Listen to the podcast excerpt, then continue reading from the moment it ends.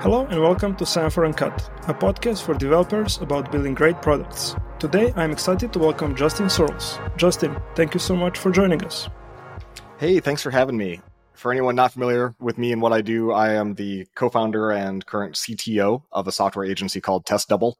I myself am a lifelong consultant. I came out of college and I worked at a big consultancy and I got to work on a lot of big two year, $2 million projects and, you know, financial institutions and public sector organizations. And slowly kind of worked my way down to smaller and smaller teams. And through all of my various experiences as a consultant, I have learned all kinds of ways that project teams fail to, you know, hit deadlines or struggle to make high quality systems and code and the pressures that they're under from their leadership as well as just struggle to communicate and to develop shared values and normalize on conventions and approaches are so overwhelming and yet tend to be underappreciated, I think, by an industry that sort of tries to oversimplify what software development is as a kind of metaphor for some sort of industrial or manufacturing process that can just be very easily distilled down and automated. That I have sort of been on a mission to surface and dig up all the ways that software lets people down. like if you follow me on Twitter, you just see me posting bugs left and right. And that's not to dunk on any one developer, but it's more to just say like we are in a pretty broken industry in myriad ways and we all need to both build awareness around that but start to think together about like what can we do to make it better. And so even though I can kind of be a cynical person by nature, I think that the only way forward is to have a pragmatic and optimistic lean towards figuring out creative solutions to just keep the industry moving and even in the small ourselves as individuals and the teams that we work on on a path towards continuous improvement while we get the work done that we're asked to do every day. And so you know that's led me to focus on lots and lots of the sort of secondary tasks that developers are tasked with like operations and you know developer tooling and testing you know agile process and helping product owners best you know articulate the needs that they have. A lot of the stuff that's like you know maybe outside a you know particular algorithm or composition of like a basic thing of code how do we solve all of these other secondary and tertiary concerns? So that's where i've spent most of my time and i'm just glad to have the opportunity to speak with you today darko about you know some of those kind of big rock problems that people face. Yeah, thank you for that great introduction. I'm going to also use the opportunity to introduce us through the topic. So, yeah, we have been doing this CI CD business for last almost 10 years. And yeah, particularly in the last couple of years, we are very lucky having some very successful clients. And we are a team of 20, 30 developers doing something, have some, you know, strategies and common understanding how we do things and so on. And then you know some success hits us and we have to scale to 100 200 developers in super short period of times like literally year year and a half you know multiply the size of a team by five. And that's amazing. We love having those customers but we also find ourselves in a position where we want to help those people and they are facing various challenges regarding the health of their test suite, scaling of their test suite. Flaky and brittle tests are also in that category, and generally just leveling the expertise levels and the technical maturity of the team as a whole. So, a lot of things that Justin is seeing day to day helping clients, we are also seeing from a bit different angle in perspective.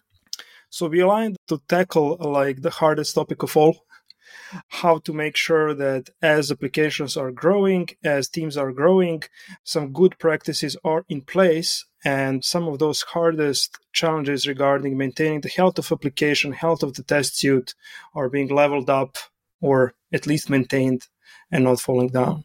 So, yeah, where exactly to start? You touched on something that's really important, which is a lot of companies find success, SaaS products especially, the marginal cost of onboarding a new customer is typically nearly zero. And that means that if you have a really good review, like a publication like The Verge or something, and you get a sudden influx of thousands of paying customers, you know, the endorphin spike of that success is very temporary because the very next thing that you're thinking about is I got to scale up now. I've got to scale up support. I've got to make sure that this thing is able to handle the increase in volume. And because the marginal cost of acquiring new customers is almost nothing, I think that it's led our industry to make a fallacious assumption that we can just linearly scale up all these other things. Like that might be true of like AWS resources up in the cloud. We can like, you know, scale the server count and the CPU count and the amount of RAM on a little slider. But the idea that you're going to take human beings and just increase a team from 25 people to 100 people in a real rapid way, that requires a lot of care and communication and normalization around everything from bedrock values to the principles that like you know governed how the system was built in the first place to the extent that there are any to just normalizing on approach like how do we work as people? What do we value? What do we see as being a return on investment for a test? Or what's our approach for internationalization? Or what are our basic standards for accessibility or just how do we get along as people? And how do we divide up the work in a way that we're not stepping on each other constantly? Like these are things that take a lot of time and a lot of care but it's difficult to get into that headspace if i'm a business owner or just a manager and i feel like everything's on fire immediately because we just you know happen to get lucky and find the right thing. It's finally it's the big moment it's the big times and now i need to figure out how do i solve a thousand things at once Semaphore now understands your tests. With the new test reports feature, your team now has a unified report of all the parallel jobs in your CI/CD pipeline. Get a single test report for the whole pipeline, see filtered and skipped tests on the test dashboard, and find the slowest tests in your test suite. Learn more at semaphoreci.com slash test reports.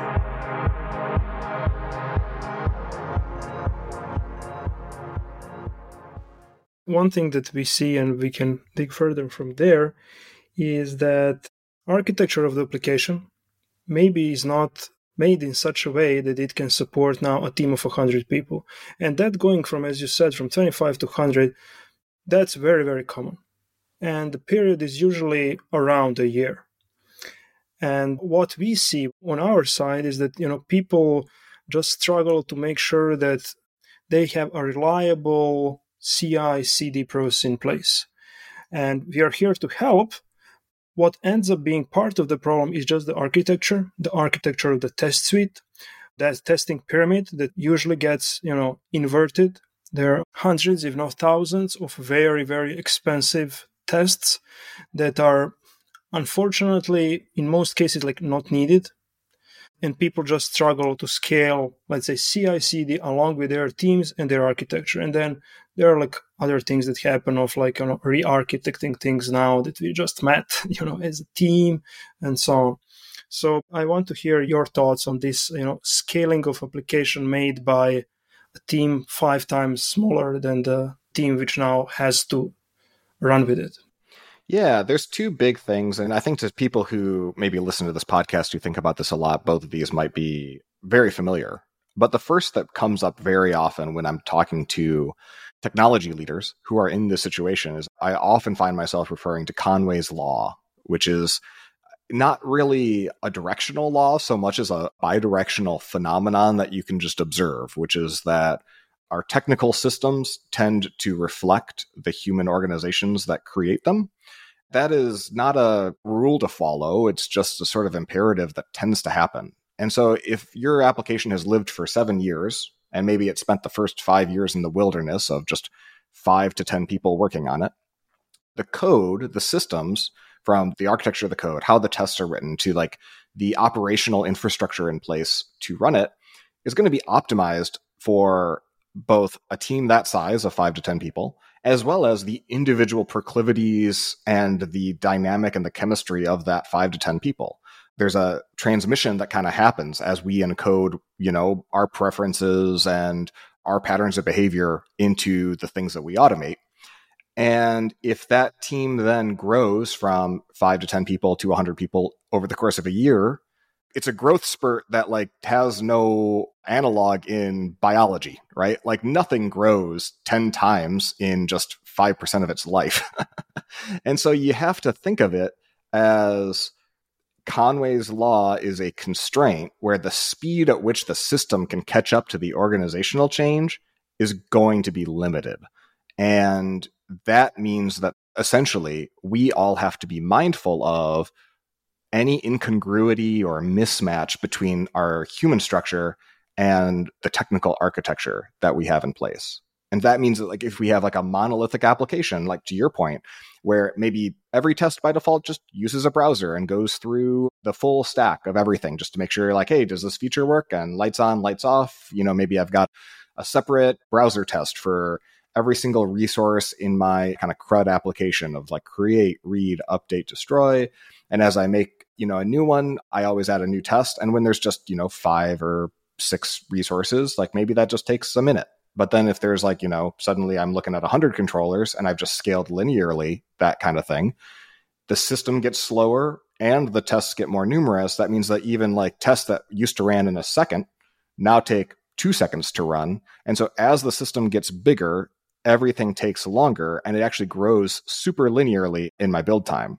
And it can sneak up on you. Like if you go and do the math and actually graph build times over time, which I'm sure Darko that you had that experience, you know, going from 10 tests to 100 tests, you might actually see it the build slow down by a factor of 20, 30, 40, not 10. And that's where I think we as people, as technologists, need to be mindful of the inflection point that we're in if we're undergoing rapid growth, we need to pause and think about like what does scaling with stability look like and what do we have to start doing? What can we keep doing and what do we got to stop doing as developers? And what are maybe some top 3 patterns that you would recommend or maybe anti-patterns that you are seeing connected to this with that application let's say that we are talking about monolithic application made by five, ten developers over the years, and now there is that rapid growth. One of the things that is a superpower of like a batteries included framework like Ruby on Rails, for example, is that you can, if you just follow the sort of cookie cutter objects that it gives you, in a single controller action, you can accomplish 15 different things at once. You can handle, of course, the literal behavior of like, you know, updating something in the database. You can handle cross cutting concerns like logging and authorization of role. You can do error handling and you can do additional checks. You can just keep on adding lines to each of those controller actions as they get more complicated. And that is highly productive when you're starting out, but you have to be mindful of any time that you combine or you embed multiple responsibilities or reasons that that code could change down the road into a very tight little function or method or unit, it's going to create a tangle that's going to result in future people, if you've got multiple people working on it, having reasons to go into that code at the same time, which is going to lead to, you know, tests that contradict one another in separate feature branches, or you're going to have version control conflicts, or you're going to have unspecified behavior where, you know, maybe each person's tested their individual kind of corner of a piece of functionality, but never really thought about it from the perspective of a stakeholder or how the system's actually used. And once you get into production, you realize, oh, there's something in the cookie in production because of our new A B testing software. And no one really thought about that. And so, of course, you know, the value that like wasn't present in either of our testing environments is now somehow interacting with these other features. And so the first advice that I give is to start aggressively detangling and sort of choking each of the responsibilities that any feature performs into isolated, small, well named units that are then composed with a level of abstraction that is consistent so that you can kind of have a 30,000 foot view of what a particular feature does. And it just says on the tin, I do X and then I do Y and then I do Z. And then you can dive deeper into a tree, whether those are literal files and folders of subordinate behavior that supports that feature as opposed to just continuing to grow longer and longer functions with more and more ifs and elses or overly clever abstractions that maybe, you know, take advantage of a lot of clever stuff like reflection and introspection to dynamically handle cases that make it harder to grep around. So I guess the first thing that I talk about is writing simpler, more obvious, single purpose code. Semaphore now understands your tests. With the new test reports feature, your team now has a unified report of all the parallel jobs in your CI CD pipeline. Get a single test report for the whole pipeline, see filtered and skipped tests on the test dashboard, and find the slowest tests in your test suite. Learn more at semaphoreCI.com slash test reports.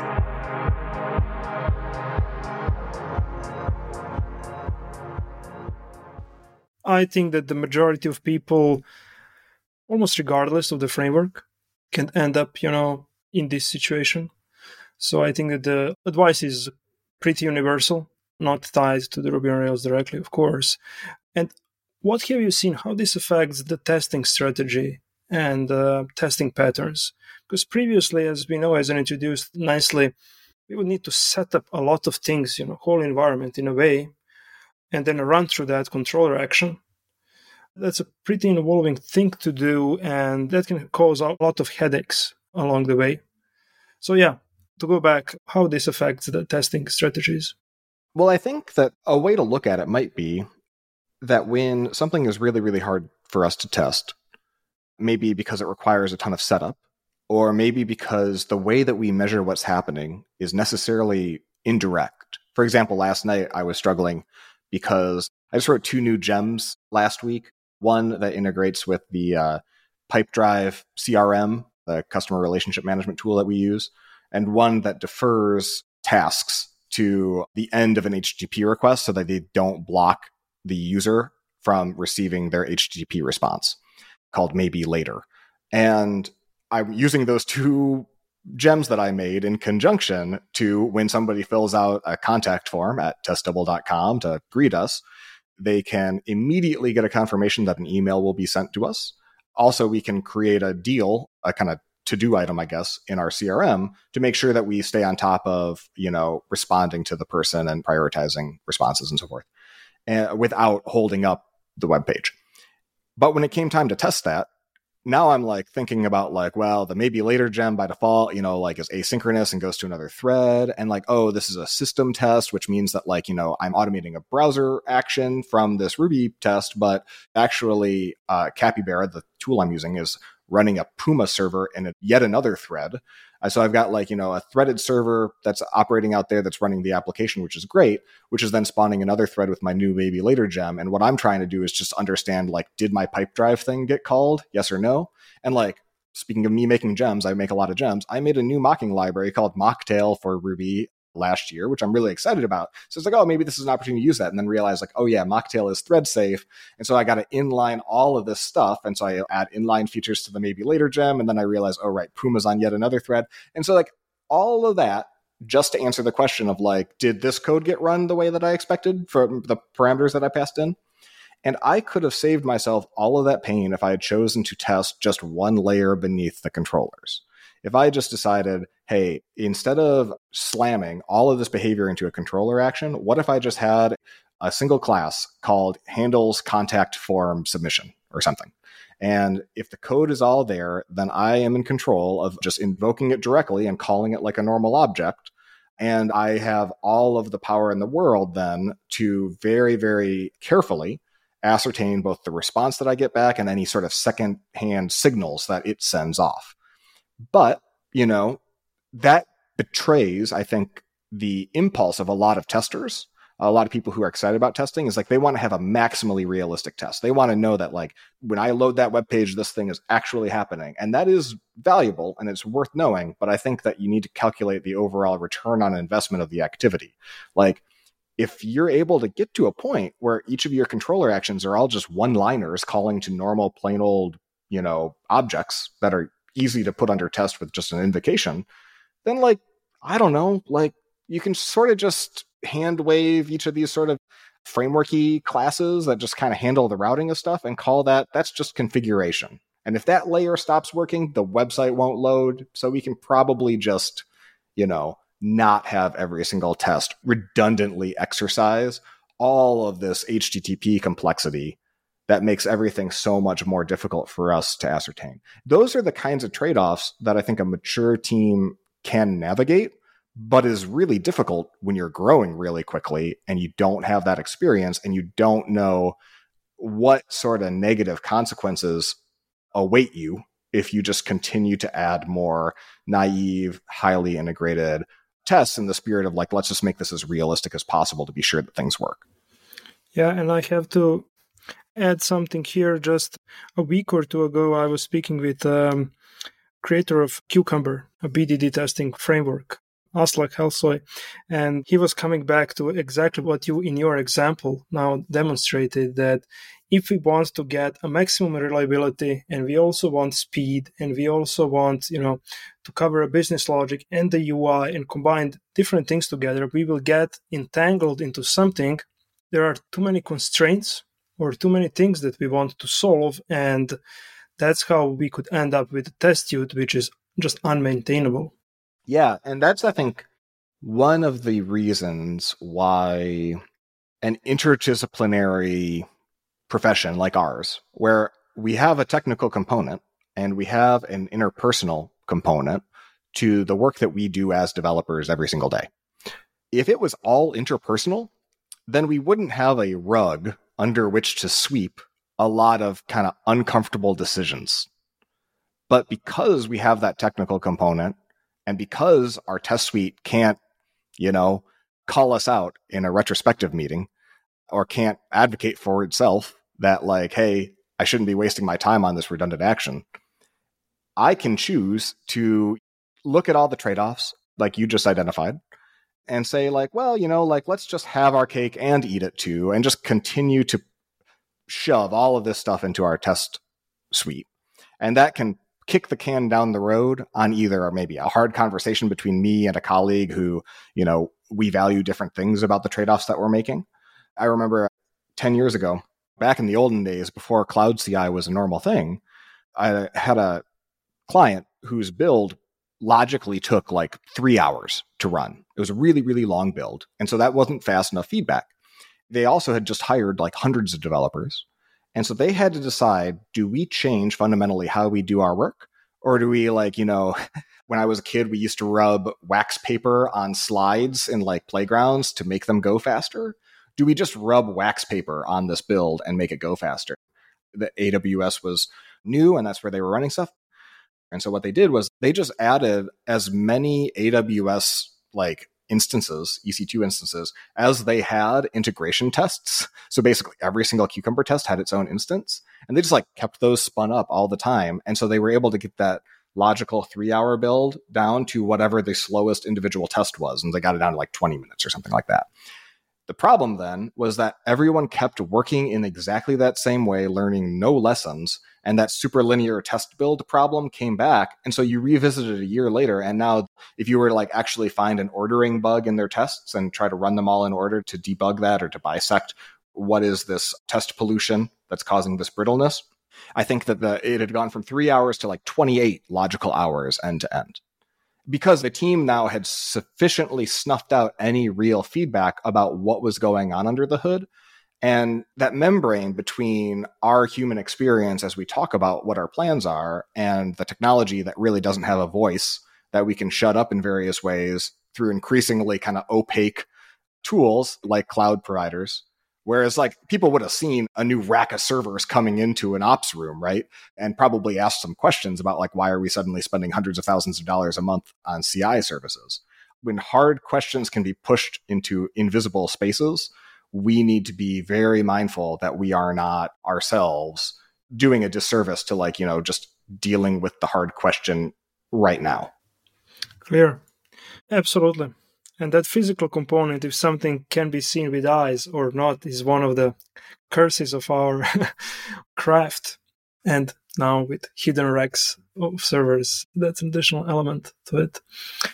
I want to go back. You mentioned that one of the things that you are doing some trainings with the teams, and you also work with, you know, many companies that people know about, GitHub being one of them.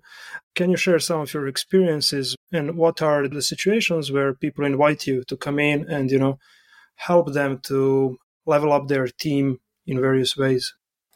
Yeah, you know, thanks for asking that. And Test Double, our consulting agency, we've been around for about 10 years now. And we've been super fortunate in the last few years to be trusted and brought in by engineering organizations that we truly love and respect and are doing amazing things. Companies like GitHub, Zendesk, Betterment.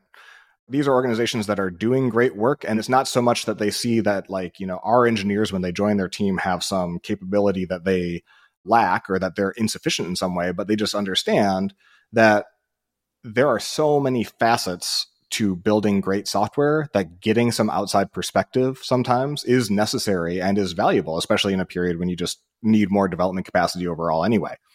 And so, to your point, a lot of times a client will tap me specifically and ask me to kind of like, you know, just do an assessment of like, how are we testing or try to like think deeper about repeated systematic like failures that the team is running into that they don't have any creative solutions for. And for anyone listening, what I can say is like, no one has this stuff figured out. And I am not really sure that there is a one size fits all solution because the more that you grow as a company and the more that you choose to automate stuff to make the business run, the more that like those automations are going to be a tight fit for the particularities of your business, right? Like if you're just writing commodity code, it's not differentiating you may as well just use like some off the shelf piece of software. Like us as developers, every time that a product owner is asking us to do something, 99% of the time, they're asking us to invent something that's never been done before, at least not in the context of this particular business. And so we need to have a humility. You know, for example, I'm in a training with like a bunch of developers who are smarter than me and they're looking at like, hey, we've got all of these flaky tests and we don't know why, but like, you know, something like 2% of tests will just always fail on every given build, meaning we can never get just like sort of a clean run and a green build. And we run them out of order and we run them in a parallelized way to try to identify, you know, test pollution. But like ultimately, end of the day, like what are the strategies that we can use to tackle that? And because every company has a completely different blend of services under the hood and priorities for like you know what they need to check in order to feel comfortable about deploying to production it's important that we recognize that you might as a developer feel pride in like a particular algorithm that optimizes the core thing your business does. Maybe it's like you know coming up with creative ways to schedule something in logistics and that's your special sauce. It has to become our special sauce to think about like how to tackle these meta problems, like an exploding CI build duration or like the number of flaky tests. So like it might mean that we need to actually develop bespoke tools to identify ah, yeah, like we need to, you know, categorize these tests are flaky. And like once you've marked it, a human marks it, and then like it goes into an optional suite, which goes into a queue, which then somebody can like, you know, take a closer look at and try to analyze for data pollution. That way, like you've taken the immediate pressure off so that somebody who's got the clarity of mind to focus and really problem solve about each of the individual problematic tests can do that without it simply being like, oh crap, I got to release, I got to release a hair on fire, I got to, you know, push, push, push, push, push. Like, what can I do to shut this test up so that I can get my feature out, right? Like, responding to the particularities of your company and like the urgencies that it's under and the priorities that it has is the only way to understand, you know, like what kind of solution is going to work for us particularly and that might require you to develop new processes or invent new tools or new workflows that you're not going to find in a blog or you're not going to find an off the shelf solution for. And it's going to take time and hard thinking and like, you know, permission to spend, you know, and invest real time on it, even though it's maybe not, you know, a feature that a customer is going to see. The customers and the business will benefit from a smoother, lower friction ability to deploy and deliver new software. And so it's like we just have to acknowledge that's part of our job as developers and also get better at making that case to explain the value of these kinds of activities to the people that we're working with who maybe aren't so technical or don't feel that pain as acutely. Great explanation. And also, I think a great insight into what technology leaders, you know, people who are leading the teams, supporting teams in different ways, they recognize that these challenges are not something that, you know, they might be facing particular in their team, but it's industry wide problem. Just an example fairly often people ask, okay, are your other clients facing the same thing, facing the same challenges?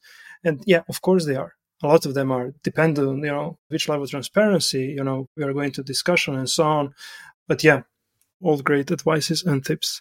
Justin, if our listeners want to learn more on these topics, related topics, what are some pointers where they can find more about you, your talks, generally your consulting work?